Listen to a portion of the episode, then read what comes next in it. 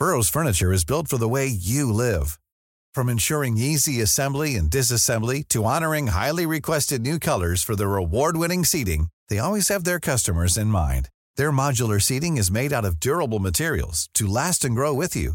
And with Burrow, you always get fast, free shipping.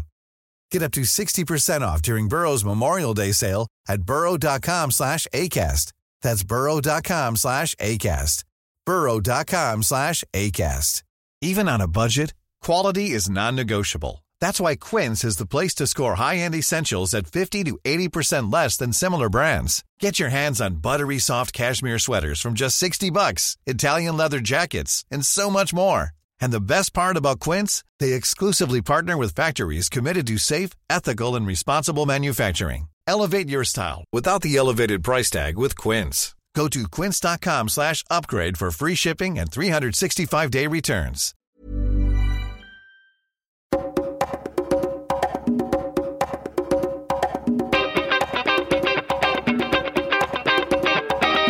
Hello, everyone, and welcome to another great episode of Reconsider, part of the Agora Podcast Network, where we don't do the thinking for you. Today will be our last econ episode for a while. We've had a long series. Some of you will cry, some of you will cheer. Others will just be happy that we're going to keep making podcasts and you get to hear our voice. Before we get started, we would be remiss not to mention Podcastnik, which is a subgroup of podcasts that are all part of the Agora Podcast Network, put together by the inimitable and famous at this point Travis J. Dow, as well as his buddy Pete. And Podcastnik. if you go to podcastnik.com, which is spelled kind of like Sputnik, podcast, N-I-K.com, you can get all sorts of cool podcasts, including The History of Germany, The Secret Cabinet, uh, which is based in Britain, The History of Alchemy, Bohemican, which is about Bohemia, Americana für euch, which, if you're a German listener, it's the United States for you,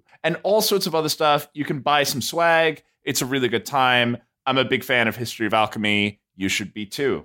Additionally, if you listen to our, I think it was our most recent episode now, we had a conversation with two gentlemen from OnlineGreatBooks.com.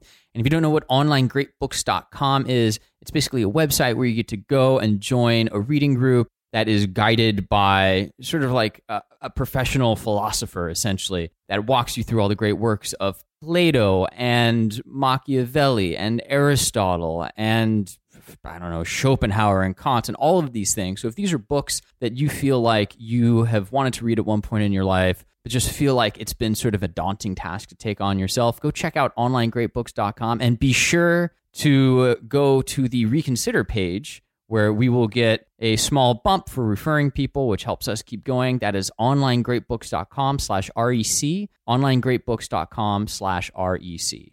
And more importantly, you get a 25% discount if you go through our page. So it's win win, guys. Go do it. It's a ton of fun. If you have heard Monty Python's Philosopher's Drinking Song, all of them, all of them in that song are going to be part of your reading experience. So go enjoy. And speaking of us getting a bump, hey man, it's like our 60th episode or something. I've lost count. Probably so have you. If you've been listening and enjoying, wow, you've got a lot of free stuff. What would be great for us and something that will help us keep going into the future and might even, God forbid, help me do this full time so I can get you more content more often would be giving us some money. You can go to patreon.com slash reconsider and give us money there. Our standard model, Dan Carlin model, buck a show. It would be really helpful. Thank you.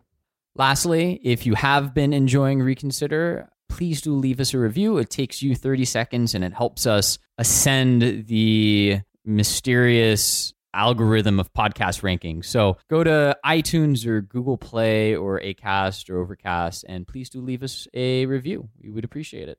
All right, on to the show. This will be our last econ episode. It is about national debt. And the reason it's about national debt is we've mentioned it a few times, and people said, hey, is it like a problem that China owns a lot of our national debt? And our sovereign debt has ballooned a lot since mid 2000s and are we are we totally doomed? And how much is sovereign debt like or not like personal debt? For example should you constantly be running a giant credit card bill and just not paying it off because why not? So We have gotten all of these questions and more, so we finally decided to do an episode for all of you who are asking us about the national debt. So let's just look at some key facts and info first as sort of context for digging into the meat, right? So, sovereign debt is money borrowed by a country, by a sovereign. And there are a couple of different broad categories that we're going to be working with here. One is sovereign debt that is domestic and sovereign debt that is foreign. So, domestic held sovereign debt is essentially debt issued by the government that's held by people within the US or entities within the US. So, US banks, US individuals that, you know, want to leave as I don't know a treasury bond for their grandkid or something like that. They're also owned by large institutions that are seeking essentially risk-free or near risk-free investments like Social Security, insurance institutes, stuff like that. Foreign held debt is the same debt. It's issued by the US government and it is held by entities or individuals that are outside of the US. So a lot of this is in fact held by the Chinese government, also a lot held by the Japanese government and the German government, so on and so forth. There's also another term called external debt, which is actually different from foreign held debt. And we just want to clarify this in case you come across a term. External debt is just generally debt that is taken out by a government, except it is denominated in a currency other than that country's currency. So, for example, Turkey, the country of Turkey, has a lot of external debt. And instead of issuing debt in lira, they will essentially borrow in dollars or euros, which has implications for Turkey, but that's another episode. The point that that's the reason that's important is that currencies fluctuate in value relative to one another. So sometimes there are risks you get when you borrow in currency that isn't your own. But essentially, we're not talking about external debt, we're talking about foreign held debt. With the US in this case, it's all issued in dollars and held by, you know, entities outside of the US. It's that time of the year. Your vacation is coming up. You can already hear the beach waves, feel the warm breeze, relax, and think about work. You really, really want it all to work out while you're away. Monday.com gives you and the team that peace of mind. When all work is on one platform and everyone's in sync, things just flow wherever you are. Tap the banner to go to Monday.com.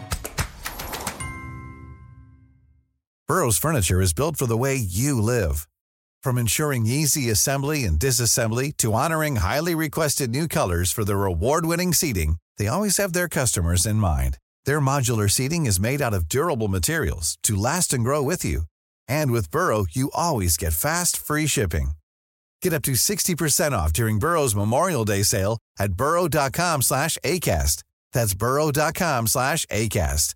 burrow.com slash ACAST. One of the other misconceptions we need to bring up about debt is that a lot of people say, oh, the US is taking a loan, and someone could call in that loan and they could say, hey, pay it all back. Like China could call it in and be like, hey, America, gotcha. And it turns out it doesn't work that way at all. What happens is the United States offers a bond, such as a T bill, which is the most common variety. And they say, hey, look, man, give us cash now. And the deal is we'll give you X cash back per month for the next 30 years. And it turns out you make money buying a T bill, right? When the US pays you back. So there's a percentage interest rate on that but there's no opportunity for the holder of a T bill or any other US government bond to say, I want my money now. The government gets to say, uh, no, you don't get your money now. That's not how it works.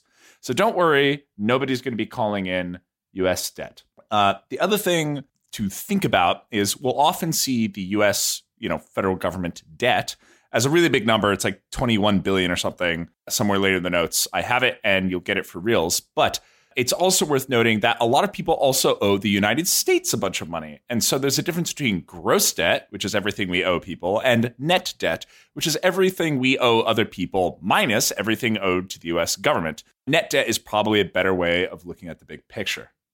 Now, in the, in the case of China, it is worth mentioning that while they cannot call our debt, like a bank could call a loan that has reached maturity, they could let some of the debt that they hold mature and not reinvest because usually if you are a bond investor and you are managing your own portfolio, what you will do is constantly reinvest the money that's maturing. So if you have a 10 year bond that comes due, you can reinvest it so that you have essentially the same amount of capital that is continuing to be invested at any given time. So China could let some of those bonds or bills coming due mature and then just not reinvest the money. And often when people are talking about China, quote unquote, calling our debt, they're actually referring to this process and it's actually a fairly different process. And we'll talk about it more later. Exactly.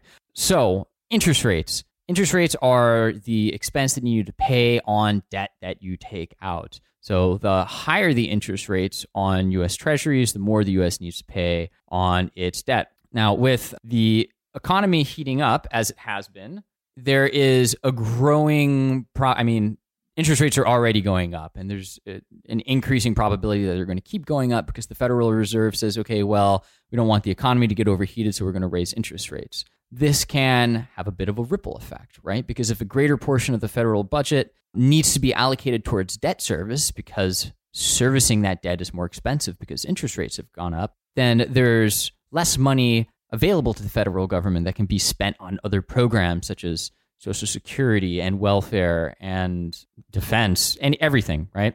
So the the thing worth noting here is that there are kind of two broad categories from which the federal government so the thing to notice here, there are two broad categories of government spending. One is mandatory spending, and the other is discretionary. Discretionary is like it sounds, can be sort of adjusted on a year-to-year basis. The mandatory category, um, more or less, has expenditures locked in on a much longer-term basis. So things like Social Security, it is far harder to adjust those than things within the, the discretionary budget. And defense spending falls within discretionary. So one of the potential risks from growing debt service is less money to spend out of the discretionary category, which could impact defense and uh, America's ability to project power around the world.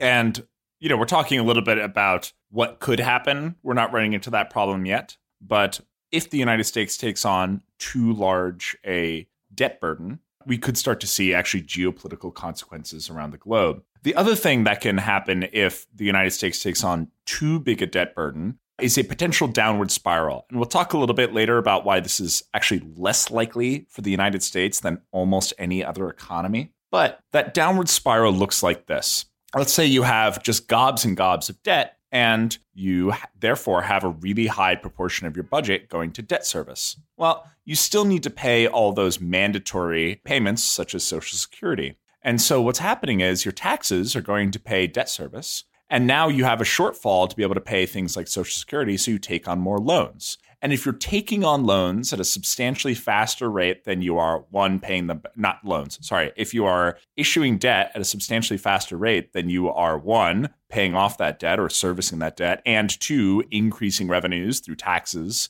and growth of the economy, then you start to reach a downward spiral where the percentage of your budget going towards debt service continues to grow. And as it continues to grow, you need to take more loans to pay off that debt service. You start to run into a lot of trouble. And so hopefully you can jack up taxes. But if, say, you're Greece and you're not really good at collecting taxes at all, and a lot of people get away with not paying your taxes, you're in a ton of trouble. But even if you are, you're still sort of praying that you can increase revenues or cut spending faster than you are taking on debt service. If you can't, you are in a lot of trouble.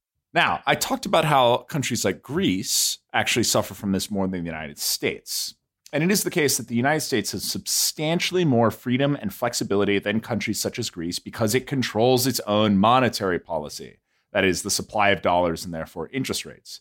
Greece is shackled on its monetary policy because the European Union determines how many euros are being printed anywhere. Um, the United States instead can, you know, inflate away some of its debt by decreasing the value of the dollar, printing a lot of dollars, and making that debt relatively less expensive. And, you know, that has its own consequences, but it means that the US has some options to avoid that downward spiral that Greece does not. And to a degree, this happens whenever there is positive inflation.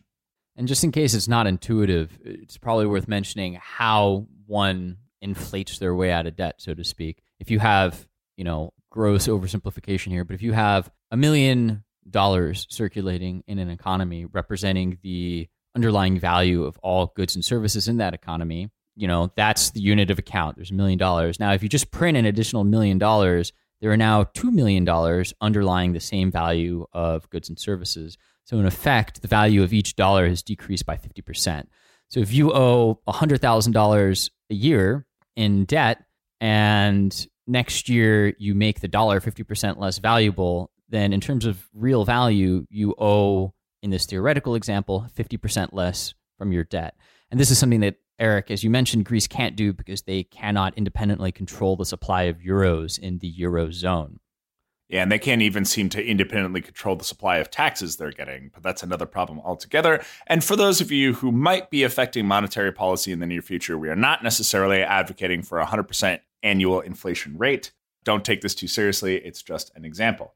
Now, so that's basically how US you know government debt works. Most of it's owed domestically, some of it's owed overseas. And you might be asking, okay, so what percentage does China own? And therefore, kind of what level of power or influence might they have over the United States if, for example, they decided to let their loans mature? Well, China owns 19% of foreign held debt, which, you know, not a small amount. But the total US government debt that China owns is 5.6% because almost all US government debt is actually domestically owned.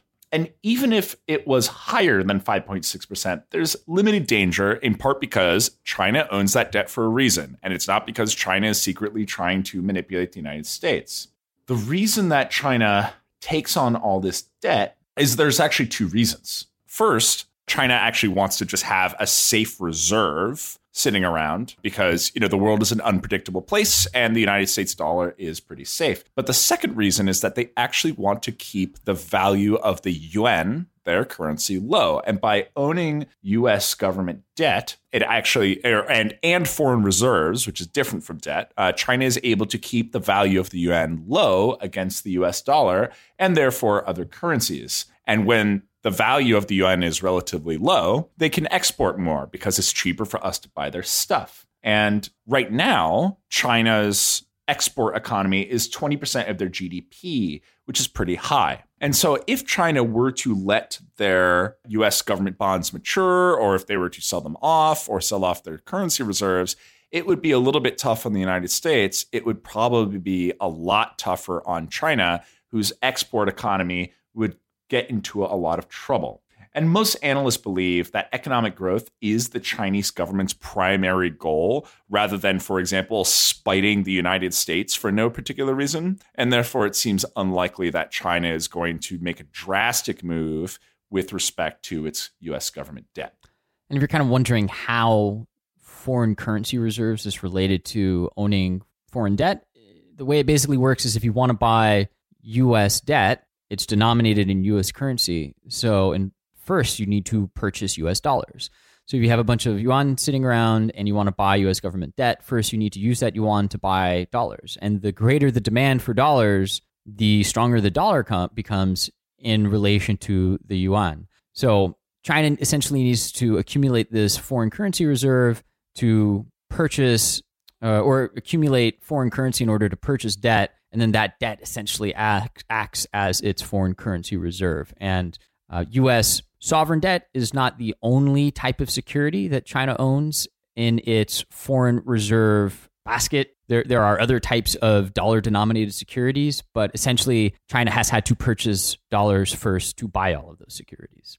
So, Whew. yeah, I know, right? So now let's let's come back to the idea of size of debt. We've talked about sort of how you can own it, who can own it, how much is there? Well, the answer is $21 trillion. Now, Eric, I don't know if you're like me, I, I don't actually think that I can fathom the concept of a trillion dollars or anything else. Yeah. I, is there anything? I mean, you could, with a trillion dollars, you could buy Apple, the company, right? You could buy the entire apparatus that is Apple and have enough money left over for, you know, a couple hundred yachts and like maybe a Greek island or something. Right. And there's 21 of those. Now, that sounds like, and it is frankly, a staggering number. But the thing to keep in mind is the size of that debt relative to the size of the economy. And US gross domestic product or GDP, which is one way of measuring the ongoing activity of the economy in any uh, given year, its debt to that GDP figure is about 103%. So US GDP is just a little under $21 trillion uh, every year. And that is it's 103%. debt to GDP, and that figure is by far the highest debt to GDP figure that the US has seen since World War II ended. There's a story to tell here. But over the uh, between the 1950s and 1970s, this figure, U.S. Uh, debt to GDP, dropped. Taxes were higher, entitlement spending was lower, in large part because there's just a larger uh, workforce relative to non-working workforce ratio. Yeah, and also there was just less of a safety net. Like we didn't, you know, we didn't enter the Great Society that included Medicare and welfare payments until the late 60s. And even then, they were pretty small. Then we introduced Medicaid. And so it's actually throughout the 70s that a lot of what we think of as entitlement spending that we're used to came online and wasn't at the level it was now. It has grown sort of per recipient over time. So in the 1970s, debt to GDP began to come down, and it really peaked during World War II when the US had to borrow a ton of money for the war, but its economy was so stimulated at the end of the war that it just kept humming and bringing debt down relative to economic activity. So it came down in the 70s, and debt to GDP essentially bottomed out in 1980 at a little under 31%. Now, in the 1980s, the US ramped up military spending as part of a concerted effort to bankrupt the Soviet Union. We figured that if we just spent so much money on the arms race that the Soviets would also have to spend that much money in order to develop some sort of defense against all the new uh, missiles that we were d- developing, and it would they would just go bankrupt. And you know, arguably, it, it contributed to the fall of the Soviet Union. Certainly, the Soviets felt like they needed to keep up with spending. So yeah, and during the same period, we also see we also saw taxes being cut. So debt went up relative to GDP, uh, up to about 64% by the end of the decade. Now, in the early 1990s, the economy was booming. Newt Gingrich and Bill Clinton teamed up to bring debt back under control a little bit because, after all, they were running a government surplus for a couple years, a term that we have not really heard in a long time, right? When we think, can about, you freaking imagine? No. Oh my gosh. Some of our younger listeners will just like think of this as a fantasy, but it happened in 1999 and 2000. Yeah, and it hasn't really happened since. But Gingrich and Clinton together worked on a program to cut spending and increase taxes, and this brought debt back under control a little bit, back to about 54% of GDP in 1999. In the early 2000s, we had the dot com bust. Taxes were again cut to attempt to spur investment following the recession that was caused by the dot com bubble burst. And then, of course, the US wars in the Middle East began, which increased defense spending a lot, and this began to bring debt back up. So in the in the Bush years, the debt GDP ratio hit 63%, which is still pretty small compared to what we're used to, but it was during a, a boom. You know, there was there was the real estate bubble that was driving a lot of the economy. And we were sort of set up to fail by 2008. 2008, we had the Great Recession and debt has since blown up to 103%. The rate of growth of debt to GDP ratio has gone down, but it does continue to grow. It is projected that debt as a percent of GDP will be higher next year. One of the interesting one of the interesting things about this story is that both Republican and Democratic led Congresses and presidencies have been in charge when the debt increased and when the debt decreased. And it's also worth noting that debt to GDP ratio is sometimes an optimistic measure, as it looks really good during an overheated economic bubble and looks like garbage during a recession when GDP shrunk, but debt stays the same. Um, so, for example, you know, in 2008, debt GDP ratio looked pretty good. In 2000, it looked pretty good, but we were in the middle of these bubbles that were not sustainable. And so it doesn't necessarily mean that, hey, the folks in charge in 2000 and 2008 were geniuses, and those in charge in 2001 and 2009 were terrible because it started going the different way. This is just how the business cycle and I think this is kind of a, a, nice reconsider moment narrative buster, which is, you know, generally the Republican Party is, and this is a very traditionalist recap of the two narratives, I guess, but the Republican Party is generally seen as this party of fiscal and financial conservatism and responsibility, and the Democrats are often seen as this party of big government spending and et cetera, et cetera. But it's just not really true. Both Republicans and Democrats have overseen periods where spending has increased dramatically, and both Republicans and Democrats have been in power when spending has actually been decreased and brought under control, such as with the surplus under Clinton. So this this is just not an accurate narrative. I actually remember specifically, I was in Salt Lake City the other day for reasons, and uh, I saw an ad of Mitt Romney running for Senate, actually sort of against the uh, to sort of like bring back some of the old conservative ways, or at least the the narrative of the old conservative ways. And just at the end, it said Mitt Romney, deficit hawk. You know, like, huh? Yeah, it's just he's really clear about what he's doing, or at least what he's what he's claiming. And you know, when we when we look at the past twenty years, sort of so much has changed from what we saw in the post-war era that it's kind of hard to it's hard to compare the two, right? Like entitlement spending per recipient has gone up dramatically. Taxes have been cut dramatically back in Eisenhower's time. You know, this was still after World War II, but the top top tax bracket, which is marginal, of course, but the top tax bracket was 93 freaking percent, which is unimaginable now. And we've also had a lot of overseas wars, which have brought sort of some unexpected spending what is interesting is that people talk about military spending, but as a percentage of GDP, spending on maintenance of the United States military is lower than it has ever been since before World War II, and it continues to drop.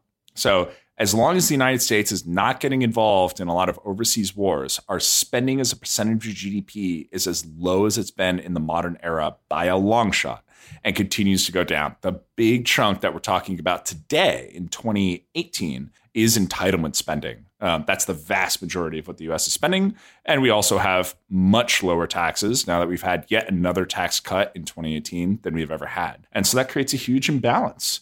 And as baby boomers continue to retire, that social entitlement spending will continue to go up. And all projections right now by the Congressional Budget Office and et cetera are that debt GDP ratio in the United States is going to continue to increase by a pretty substantial margin.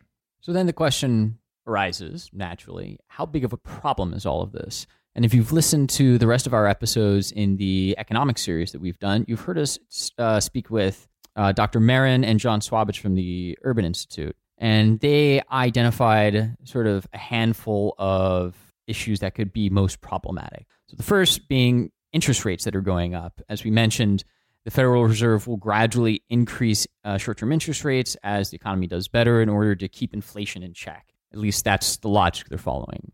Now, as interest rates go up, more of the federal budget needs to be allocated to debt service which, as we talked about before, essentially means less spending on other stuff, especially discretionary spending. Then there's the risk that the US hits another recession. And as of right now, in early June 2018, it's been a pretty long time historically since the last recession started. It's been like 10 years, and often recessions happen every eight to 10 years. So at some point, unless we are entering this remarkable period where we have escaped the business cycle, which has, you know, been a part of human affairs since forever, there's going to be another recession at some point. And if that happens with so much debt, the US will struggle to be able to spend a lot again in order to get itself out of that recession, which is essentially what the US did in 08 09. When Bush was leaving office, he passed this fiscal stimulus plan. Actually, I don't know if he passed it or if he just set it in motion and it passed under Obama. Do you remember, Eric? TARP was a Bush policy. So that was the sort of the bailout to try to keep a bunch of US corporations from collapsing, which was a sort of a loan that got paid back. And then under Obama early on, there was the stimulus, which was like a $900 billion package of like projects and tax temporary tax cuts and et cetera that was uh, not a loan, not designed to be paid back, but designed to, in the Keynesian, general Keynesian model, which you heard Jake talk about last time, was designed to like sort of keep the bubble, like keep the downward spiral or the vicious cycle from continuing. Sure. And um, if you've ever looked at a chart of federal deficit from like 08 to now, you'll see a huge spike in 2009, 2010. I think the deficit was over a trillion dollars. Then it's gradually decreased since then. But essentially, the, the US will struggle to increase deficit spending so much because a lot of that is financed with debt because the debt level is so much higher now than it was in 2008. And, you know, at what point is is there too much debt? Is 150 percent debt to GDP ratio is that too high? I mean, Japan's was really high at one point, like getting close to 300 percent, but they've stagnated for a long time. So, anyways, that's another constraint is how much debt the U.S. government t- can take on to finance deficit spending in the event of another recession. Then there is sort of this effect that a lot of econ wonks refer to as deleveraging, but it's a combination of that and just saving more. So when the last recession happened, everyone's like, you know, oh crap, what is this thing? I don't know how bad this is, how long it could go on for. I better save some money. And spending went down. And one of the drivers of the US economy, of any economy, is consumer spending. How much consumers spend in an economy on anything services, goods, retail, healthcare, everything.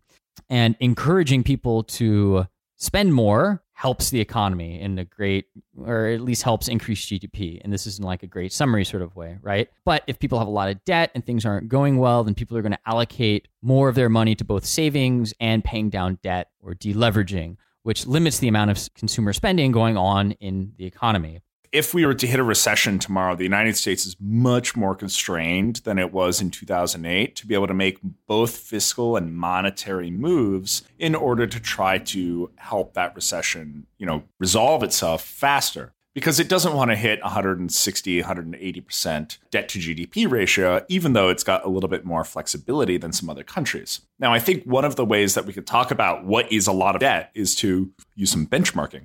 Um, so if you look at some other debt ridden countries in 2016, here are a few examples. Japan is at a sovereign debt ratio of 236% of its GDP, which isn't even the highest it's had. This is absolutely bonkers and way bigger than anyone else. Greece, who has been in constant crisis mode for almost 10 years, uh, is at 192%. Lebanon, which is essentially war torn you know, uh, somewhat war torn and and dealing with a whole lot of refugees is at 152%. Yemen, which is totally war torn, 141%. Italy and Portugal, which as Jake talked about in our last episode, are really hampered by their own labor laws and like just can't employ a, a, substantial part of their population despite all efforts are at 131 and 125 percent. And there's some small countries that are in between those but you get those the idea those are the big debt holders. And with the exception of japan all these countries aren't doing so well now, there are some countries with similar debt GDP ratios as the United States that are doing fine. Canada is at 98%, the United Kingdom is at 90%. And compared to much of the West, they're actually chugging along quite fine. So the US doesn't yet seem to be a lost cause, although the entire world, as Jake talked about in the last episode, the entire world can go down at once. It's not just a relative thing. Like you're not, this is not a second slowest gazelle sort of dealio. um, so we do want to limit the amount of you know total sovereign debt held by the entire world because at some point it gets unsustainable. Last thing I'll say on this is that as I was looking this up, I found the fun fact that the total government debt of the tiny nation of Brunei Darussalam is less than 3%. Wow, that would be cool. The second slowest gazelle. You don't need to outrun the bear, you just need to outrun your friend.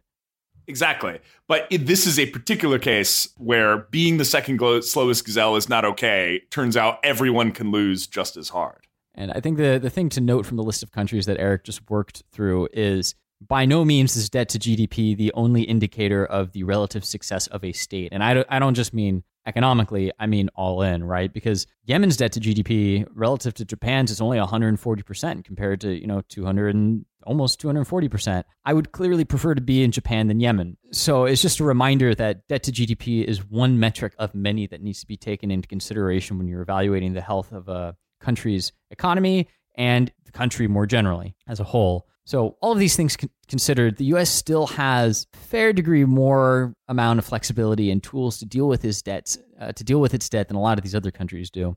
And this, and in fact, in specific, if we look at similar nations that have really high debt to GDP ratios that are doing pretty well, Japan, Canada, and the United Kingdom, they have a little bit less than we do, but they have a similar advantage.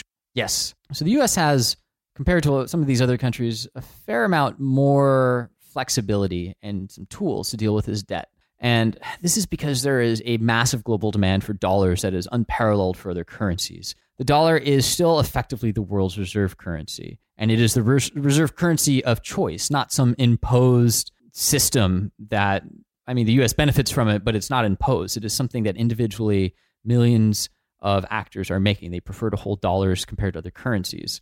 Uh, the U.S. also has the freedom, as we mentioned, to print more of its own currency. It has control of its monetary policy in the way that individual member states of the Eurozone don't. But the issue of the reserve currency is really, truly unique. And a lot of people have said, okay, well, yeah, but you know, the US is growing weak and it's on decline and people are going to start holding fewer dollars. That is a narrative that exists. But let's look at some numbers here.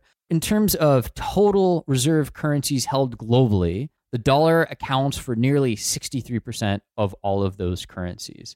So the vast majority. And if you look at the second most held reserve currency, it is not the yuan, it is the euro, which accounts for about 20% of global currencies. And next, surely it's the yen after that. Surely, no. In fact, after that, it is the yen, the Japanese yen, at a little under 5%. And then finally, the pound sterling, not the yuan yet, at about 4.5%. And don't worry, it's the yuan after that. Certainly, it is. Actually, no, it's not. It's the Canadian dollar, which is about 2% of global reserve currencies.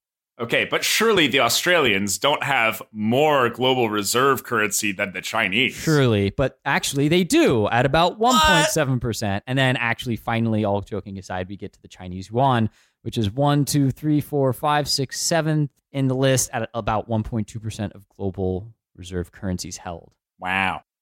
Yeah. So, you know, maybe someday that'll change, but it's, just helpful to have that snapshot in mind as people talk about Chinese yuan overtaking the dollar as a more desired currency. And this kind of makes sense because you hold a currency in part based on the underlying strength of the economy. And, you know, while China, China's economy has been growing really in ways that are miraculous in the last uh, 30, 40 years, it still faces a lot more structural problems than the US. So more individuals, more entities feel comfortable holding the dollar and dollar denominated securities as less risky uh, in terms of a foreign reserve than the yuan.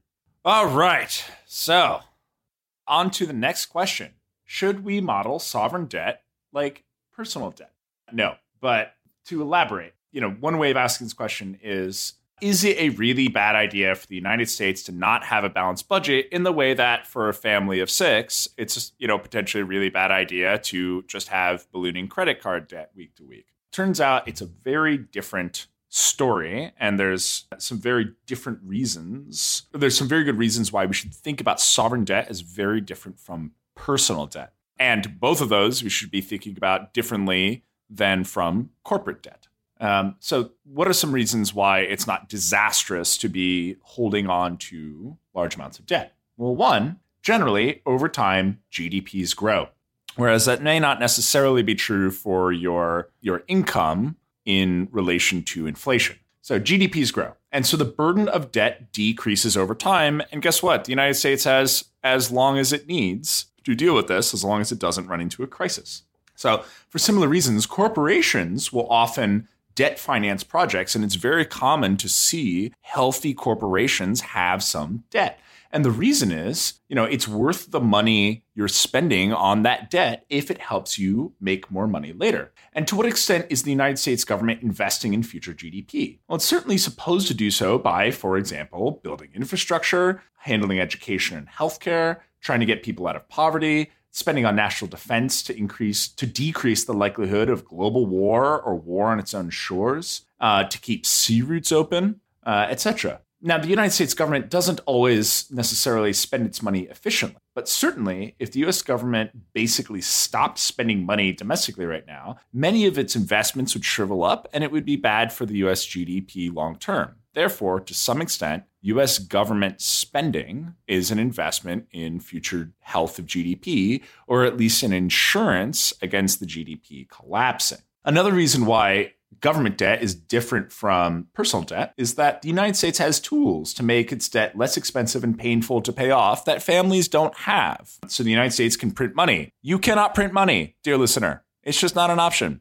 Sorry. And then finally, what would uh, would the United States save total money if it didn't take on debt? And the answer is, in a way, yes, but it required cutting spending or raising taxes, both of which it could have a negative impact on economic growth. So some economists have argued that there's a balance between debt and tax financing that you can strike. So what they mean is that you know, if you purely finance your spending with taxes, you either have to increase taxes enough that it's going to hurt the economy or decrease spending enough that it's going to hurt the economy. And therefore, it may make sense to take on some debt at a good rate, which the United States has gotten until recently, or at least gotten recently, um, rather than increase spending or, de- or increase taxes or decrease spending. And that's there's this like sort of optimal mix of how you finance your spending. That includes a little bit of debt all the time. Uh, it, is it possible to figure out this optimal? Probably not right now. Maybe you know IBM's Watson will figure it out someday, uh, or like Watson 8.0 in the year 2500. But for the moment, uh, there's a lot of guessing, a lot of blindness. But there's a case to be made that debt is a good thing.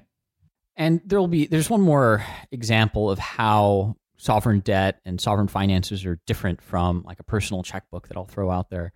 It is essentially the problem of only having so many choices the there's 21 trillion dollars in, in U.S. debt, and all other countries have a smaller uh, total total debt figure. So the amount of that debt creates a, a, certain size market that other countries and other investors want because it's access to risk-free investments. Um, there's also as I mentioned, relative strength of the US economy compared to other countries and some of the political issues that they're facing. And that means if you are a debt investor seeking a low risk investment, there's only so many choices in terms of availability of securities that you can buy, just total dollar amount or total yuan amount or total euro amount, euro amount. And um, you have to balance the risk of that low risk investment relative to other potential low risk sovereign investments. And there's only, you know, 200 countries around the world, so there's only so many choices. Whereas if you are a debt investor of you know you're buying corporate debt or you're buying securitized debt of thousands of homeowners who you know they've taken all of those individual mortgages and put it into one security.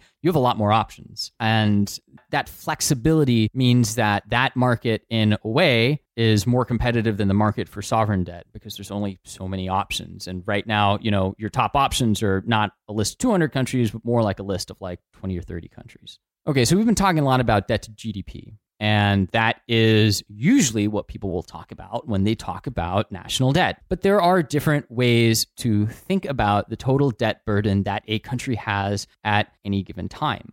So, while we just went through this whole section about how individual finances don't map perfectly as analogies onto national finances, there are some metrics that are used to gauge credit risk in the world of personal and corporate finance that are still useful and practical when you're looking at sovereign wealth, and they're often not used. So we mentioned that debt to GDP. GDP is the essentially the total amount of sales that happen in an entire economy in any given year or any given period. So it, it, debt to GDP, therefore, is a measurement of debt relative to economic productivity or revenue generated in a given period and that generated revenue is the US's tax base. However, if you are in the world of corporate finance or individual finance, the indebtedness is not measured only relative to annual income, even though that is one of the most important metrics. If you go to a bank, the bank's going to say, okay, what's your income, but also how much wealth do you have right now? How much money do you have in your bank account? Uh, so if you want to take out a $50,000 loan, and you only make $25,000 a year, your debt to income might be 200%, which looks like not a great loan for the bank because how are they ever going to pay that debt back? But if you happen to have $10 million in the bank, then having a 200% debt to income metric matters less because your debt to net wealth is very, very low and it, your wealth completely covers the debt. So the equivalent for a country to assets would be the idea of the net wealth of the country, which is the total wealth owned by all entities in a country, real estate, bank accounts, et cetera, et cetera, et cetera. And one of the reasons this is a far more difficult measure to make is that you have to deal with valuation uncertainties in things such as real estate, the price of which only becomes known when the property is sold, right? Because the only true way of determining how much the market would pay for something is when they actually pay. Everything beyond that is just wishful thinking. And so, in addition to debt GDP ratio, another way to measure the sovereign indebtedness is the debt to net wealth ratio to understand the amount of debt relative to the total value controlled in a country's economy.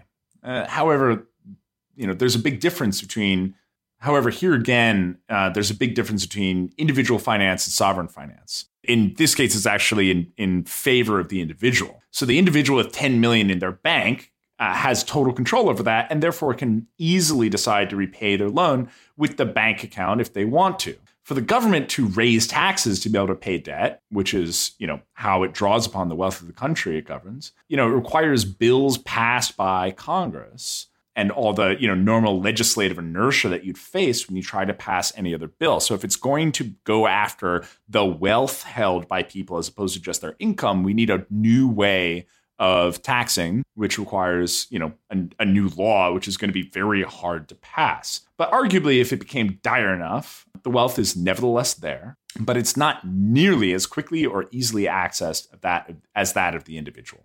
And so there's an additional problem with this, and it's that you know raising tax revenues from a country's net wealth means drawing upon things like real estate, capital gains, generated transactions, and so forth. And you know this is actually going to cause the net wealth to degrade in a way that when you're only taxing income, you're just kind of shaving off stuff that's new this year. And you know, large holders of real estate and corporate securities who would be facing taxes on their their static wealth, they arguably, you know, these folks have arguably far more power to fight back against the government than the average person whose income is being taxed. So, drawing upon that net wealth is like it's not impossible, but it's also not going to be easy. And if there's a crisis, it may take a long time. Okay, so let's step back for a couple of reconsider moments, which we like to have at the end of these episodes because that's the whole point of the show. History shows us that ballooning sovereign debt is not infinitely sustainable. It gets harder, more expensive to service as that debt grows, and your options basically begin to shrink as it gets bigger and bigger. Uh, and, you know, defaulting sucks. So it's not a recommended outcome generally because it just makes it extraordinarily difficult for that country to borrow again after getting out of its default or moving past its default. Look at Argentina. However, some of the concerns that are typically addressed towards the national debt and some of the, the common narratives that you hear use analogies or conceptions about about national debt that don't always make sense. they they use analogies that don't always map perfectly on to notions of sovereign finance from concepts of personal finance. So it's it's hard to make a good analogy for a lot of these sovereign debt concepts because sovereign debt ultimately operates very different from individual and corporate debt, which are things that individuals more likely than not have more personal experience with than national debt. And then not all debt is built the same. There is domestic debt, which the majority of US debt is held domestically, and then there is foreign debt, debt held abroad.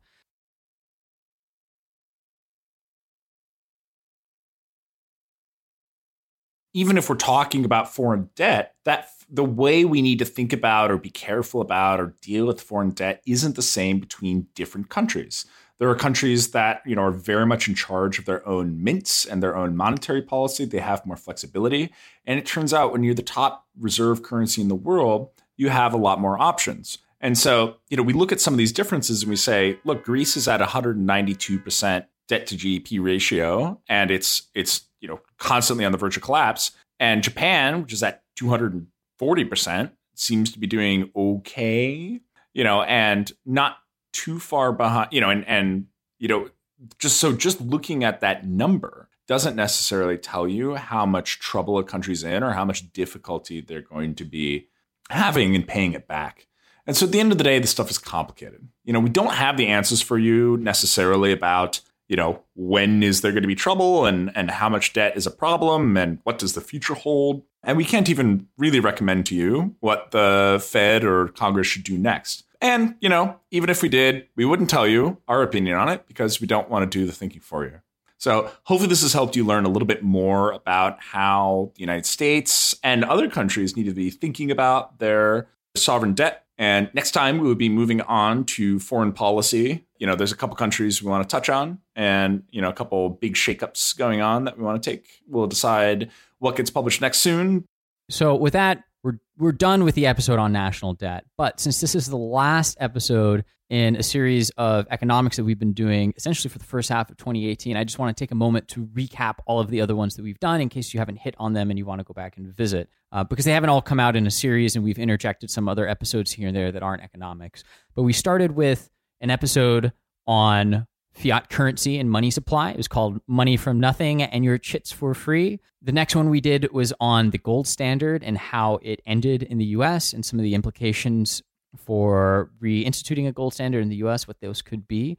We then had a number of really great interviews, the first of which was on the fundamentals monetary policy with Dr. Marron of the Urban Institute. And then also from the Urban Institute, we chatted with Jon Schwabish and took some time breaking down the GOP tax bill that passed earlier in the year, or I guess actually it was late last year. The next episode after that was the Austrian take on the boom and bust cycle, which looked at how Austrian economics, the Austrian school of thought, addresses the business cycle in ways that are unique from other maybe you can call them orthodox schools of economic thought. And then we, because we are reconsider and we want to present all the different sides to an issue, did an episode called A Retort to the Austrian. So some of the criticisms from non Austrian schools on the Austrian school and some other ways of looking at the Great Depression, the Great Recession, how business cycles work.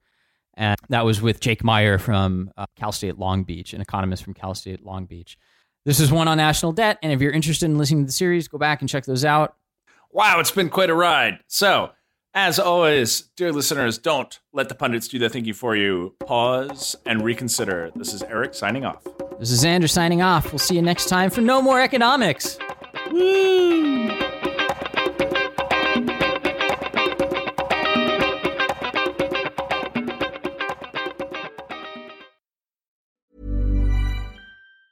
Normally, being a little extra can be a bit much, but when it comes to healthcare, it pays to be extra. And United Healthcare makes it easy with Health Protector Guard fixed indemnity insurance plans. Underwritten by Golden Rule Insurance Company, they supplement your primary plan, helping you manage out of pocket costs without the usual requirements and restrictions like deductibles and enrollment periods. So when it comes to covering your medical bills, you can feel good about being a little extra. Visit uh1.com to find the Health Protector Guard plan for you. Hey, it's Danny Pellegrino from Everything Iconic. Ready to upgrade your style game without blowing your budget? Check out Quince. They've got all the good stuff shirts and polos, activewear, and fine leather goods, all at 50 to 80% less than other high end brands. And the best part?